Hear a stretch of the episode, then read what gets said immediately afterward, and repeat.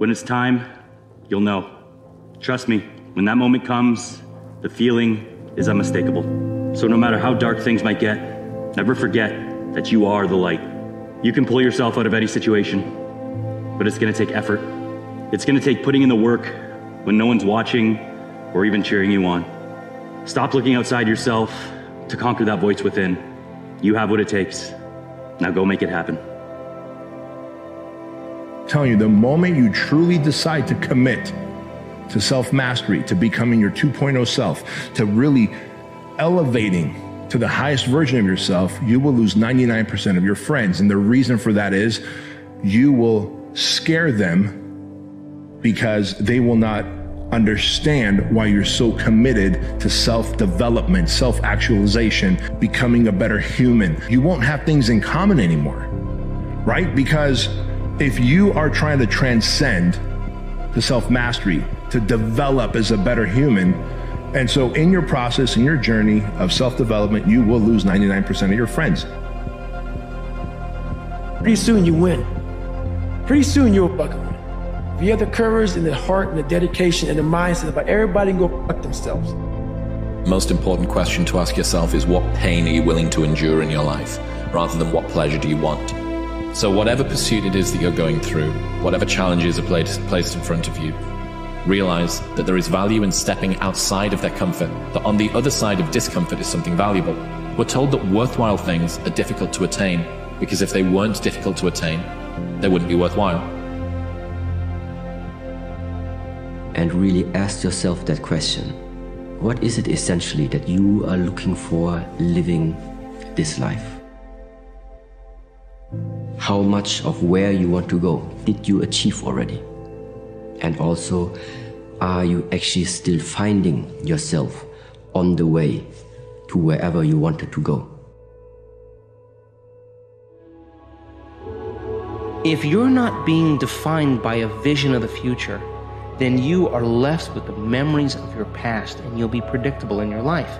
If you're not creating anything new, that means you're believing in your past more than you're believing in your future. So then, if the person is living in anger, impatience, resentment, frustration, and they're holding the intention of their future, they're waiting for their success to feel abundance or empowerment. They're waiting for their new relationship to feel love. Well, that's the old model of reality of cause and effect, waiting for something outside to change how we feel inside. And if, if you're living in that lack and you know that you're creating your future, you're creating more lack. And if you're reacting to the people and conditions in your life that are all known to you, then your thoughts and feelings are equal to everything that you know. You keep creating the same life.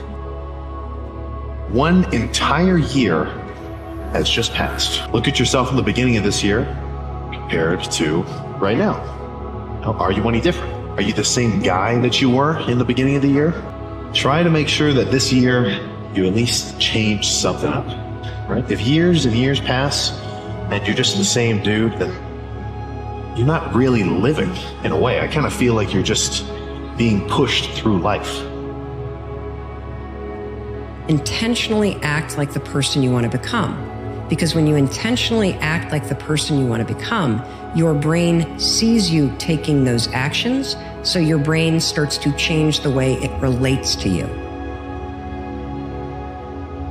you know that first you know step when you really decide all right i got to start changing things it is very uncomfortable because you're going to start doing things that aren't the norm in your life. You're going to have to let go of old ways let go of old habits and start stepping in and implementing new ones. And that is a very uncomfortable process because it's you're stepping into the unknown. You're stepping into something that your body is not familiar with. But at the end of the day, it's so rewarding in the long run. And if you can just stick it out through that first step where it gets really uncomfortable, on the flip side of that is everything that you want in life. It's the relationship, it's the the job, it's the situation, it's the environment, it's the community.